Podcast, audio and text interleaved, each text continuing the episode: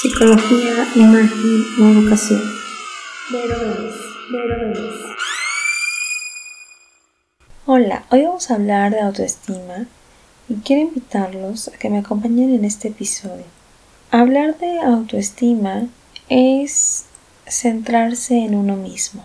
Creo que la autoestima debería ser una disciplina o una asignatura que debiera impartirse en todas las escuelas porque es un tema vital. Dependiendo de la autoestima que tengamos, es como nos vamos a mover por la vida. Y muchas veces vamos por la vida con una baja autoestima. Hablar de autoestima es hablar de uno mismo, de cómo nos concebimos a nosotros mismos, es el autoconcepto, la autoimagen. Vamos a hablar un poco acerca de lo que es el autoconcepto. El autoconcepto es cómo nos definimos a nosotros mismos, cómo somos, pero desde una perspectiva más crítica en la que realmente definamos nuestras actitudes, nuestras aptitudes, nuestros comportamientos, pero sobre todo reconocer nuestras habilidades, para qué somos buenos. Y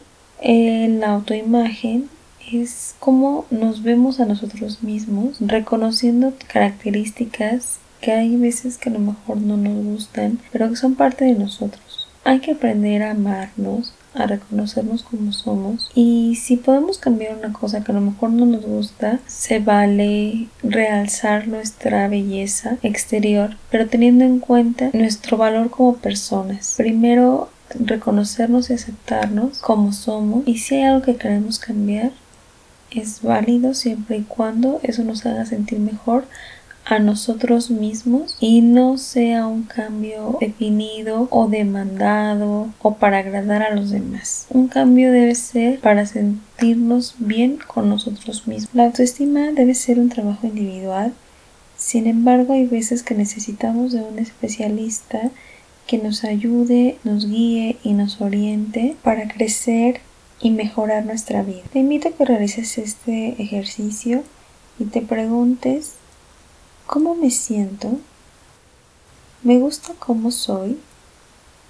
A partir de estas preguntas, se pretende que llegues a un autoconocimiento para que tu estar en la vida tenga un sentido real y te sientas contento contigo mismo. Te invito a que sigas escuchando este y otros episodios y que compartas en podcast Venes y en mis redes sociales Facebook Podcast Venes tus comentarios acerca de este y otros temas. Nos vemos hasta la próxima. Psicología, imagen y educación.